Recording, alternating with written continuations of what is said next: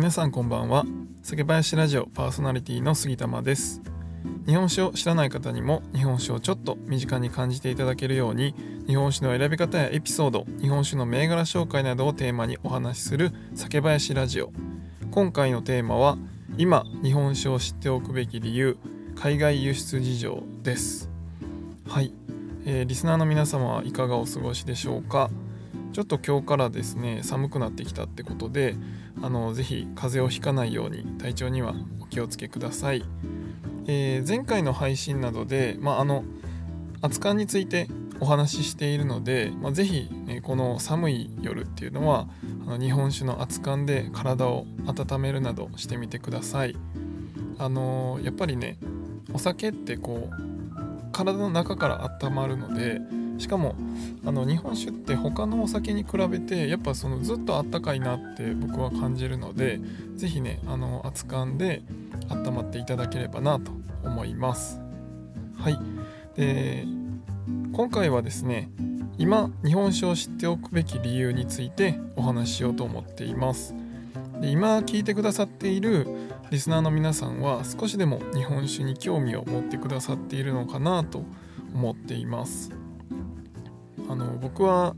全然アイドルとかではないのであの杉玉の話なら何でも聞きたいってわけじゃないと思ってるんですよね。あの日本酒のお話をしてるからあの聞いていただいてるのかなと思っています。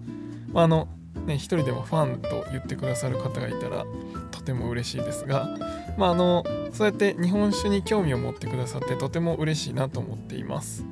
でこうやってこう聞いてくださってる皆さんっていうのはあのこれからの未来ですね、ま海外の方から見て少しあの他の人たちよりも日本人として、まあ、注目っていうか尊敬されやすくなるかもしれないなと思っています。でまあこれなんでかっていうのが今回お話したい内容としてこの日本酒の海外の輸出についてになります。で、まあ、この、えー、海外の輸出についてっていうことでえ、令和2年4月に出された、え、農林水産省の政策統括官の、え、日本酒をめぐる状況っていう資料があるんですけど、えそこに日本酒の海外輸出について書かれていました、えこれについてちょっとご紹介しますね、え令和元年の日本酒の輸出先は、え69カ国ですね。でその中でも、えアメリカ中国韓国台湾香港のこの5カ国で、えー、全体のですね数量は7割金額は8割を占めているそうです、まあ、お隣の韓あの韓国とか中国とかでも人気だそうですね。で特に中国ではあの日本酒がかなり人気になっててあのご存知の方もいるかもしれないんですけどアジア国際美酒コンテストっていう美しい酒って書いて美酒ですねのコンテストっていう日本酒のコンテストが始まったほどですねあの中国のそういうのが好きな、えー、1200人だったかなの方、えー、審査員の方に選ばれる日本酒のコンテストみたいなのが始まったりしてますちょっと、えー、ちょっと前かなニュースにもなってたかなと思いますはい、それぐらいあの中国では今日本酒が人気だと言われています。で、えーと、日本酒の国内外の全出荷量に対する、輸出量の割合っていうのは、えー、平成10年西暦でいうと1998年だと、えー、全体の出荷量に対して輸出の割合っていうのは0.7%だったみたいなんですねただ、えーと今では5%を突破してますまあ、単純にその割合だけ見るともう5倍になってるわけですね。で出荷数量自体も20年前に比べるとだいたい3倍ぐらいになってます。なので、まあ、日本酒の業界において海外の需要っていうのがある程度影響するようになってきたのかなっていうふうに読み取れますよね。で、まあ、この増えてきた理由としては、まあ、もちろん日本酒が美味しいっていう人がいろいろ発散していって発散発信していって、えー、いろいろな SNS でこう広めたりとかですね、まあ、そういうのもあのそういう技術ネットの技術の進歩っていうのもあると思いますけど、まあ、もう一つ僕が思うのはあの和食っていうのがあのユネスコ無形文化遺産に登録されたっていうのを皆さんご存知だと思うんですけど、まあ、こういうのも影響してるのかなと思ったりしています。ま食文化が世界に発信されるなら、まあ、それとセットで飲み物も一緒に飲まれたりしますよね。で和食に対して興味があれば、まあ、それと一緒にその飲み物である日本酒に興味持つ方がだんだん増えてきたんじゃないかなっていうふうに思っています。まあ、今まではねその日本料理が好きっていう方は結構いらっしゃると思うんですけど、まあ、その中でもその海外のその土地のお酒と、まあ、日本料理を食べてた方も多かったんじゃないかなと思うんですけど、まあ、その和食っていうそういう塊で、えー、と伝わっていったからこそ、まあ、それとセットで飲まれる、まあ、日本のお酒っていうことで日本酒がこう増えてきたんじゃないかなって僕はそんな感じで思っています。ただじゃあ、えー、海外で正しく日本酒っていうものが伝わってるかっていうとやっぱりそんなこともないそうなんですね。ちょっと先ほど出てきたあの5カ国アメリカをはじめとする5カ国とは違うんですけどあのフランスでねお店を出されている方にお聞きした話だと、まあ、かなり日本酒の劣化したような香りがしていても、まあ、それを普通に日本酒っていう風にして出しているレストランが多いそうです。でまあその理由としてはまあやっぱり保管も、なかなかうまくされていないっていうこともあったりしてでそもそも向こうの人が日本酒って何ぞやとかどれが正しい味どういう味が日本酒っていうものかっていうのがまだまだ伝わっていないので、まあ、ちょっと劣化したような香りがしてもそれが日本酒なんだっていうふうに思って飲まれているそうですね。これってちょっと、あのー、もったいないというか残念だなっていう気持ちが僕はあります。でもこれって仕方ないと思うんですよね。だって日本人も知らないじゃないですか。日本酒がどういう飲み物でどういうふうに飲まれるべきものなのかどういう思いで作られているのかって日本人皆さん答えれますかって言われてもなかなか答えれないですよね。僕もまだ勉強中っていうところもあって全てはやっぱり答えれないんですよね。なので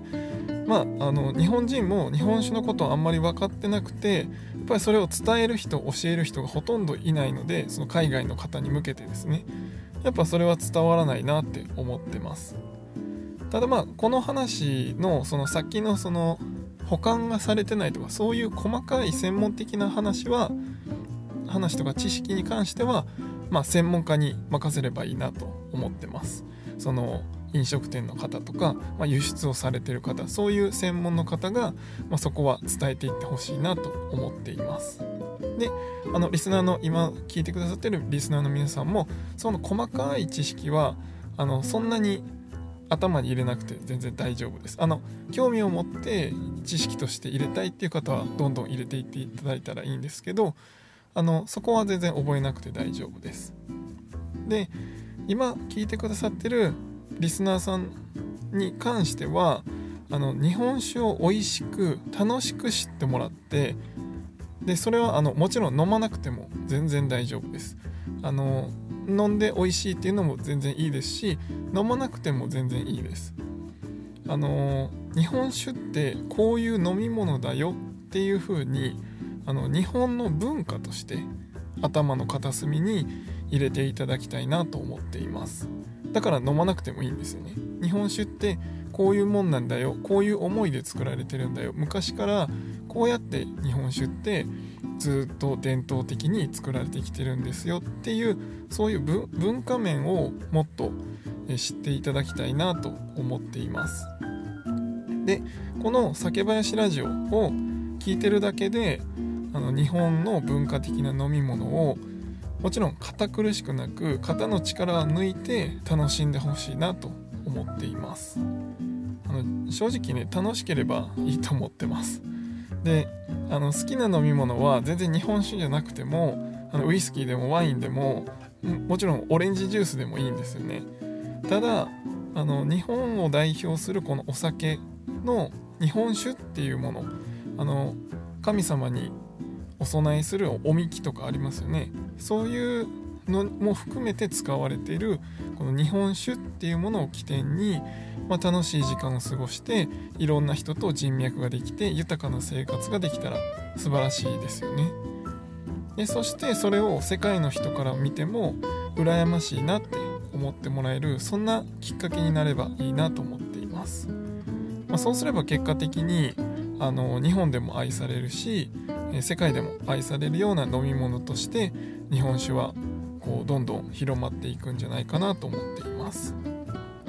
まあ、この世界にも誇れる日本酒っていう飲み物を、ま、少しでも知ってる皆さんはもう世界の日本酒の先駆者といっても過言ではないと僕は思っています。やっぱ全然その全くねその文化的な日本酒って何だっていうところを全く知らない人もいるのであの少しでもねこの酒林ラジオを聴いていただいて知ってる皆さんに関してはあの他の人に比べてねそういう知識知識というか文化的な、あの面を知ってるという感じになるのであの先駆者と言っても過言ではないかなと僕は思っています。で日本酒の酵母が何号酵母使ってますとか、えー、温度は何度にしないといけないとか、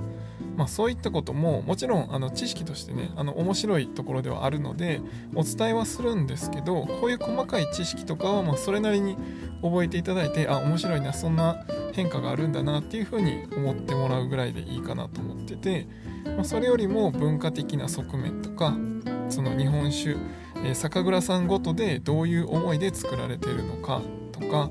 まあ、もっとたくさんお伝えできるように僕も勉強しながらそして皆さんともいろいろ交流しながら日本酒を起点とした時間っていうのを大切に楽しみたいと思っています。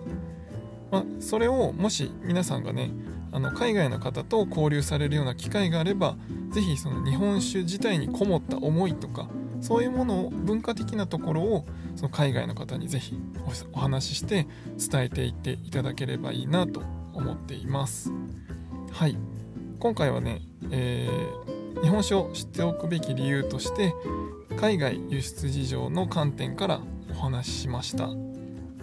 あ、さっき言ったように基本的に日本酒を飲むのにはあの堅苦しくなくて全然いいですし知識も全くなくて大丈夫です。もう美味しいもうその一言で全然大丈夫です。し、えー、飲めなくてもそのお酒っていうものの文化的なところをあの一緒に、ね、共有して楽しんでいただければなと思っています。もう日本酒を飲むっていうのはもうただ好きっていうものをこう共有お互いに共有できるその場を楽しめればいいなと思っています。是非これからも日本酒そしてこの酒林ラジオを楽しんでいただければなと思っております。ではまた次回の配信でお会いしましょう。最後までご視聴ありがとうございました。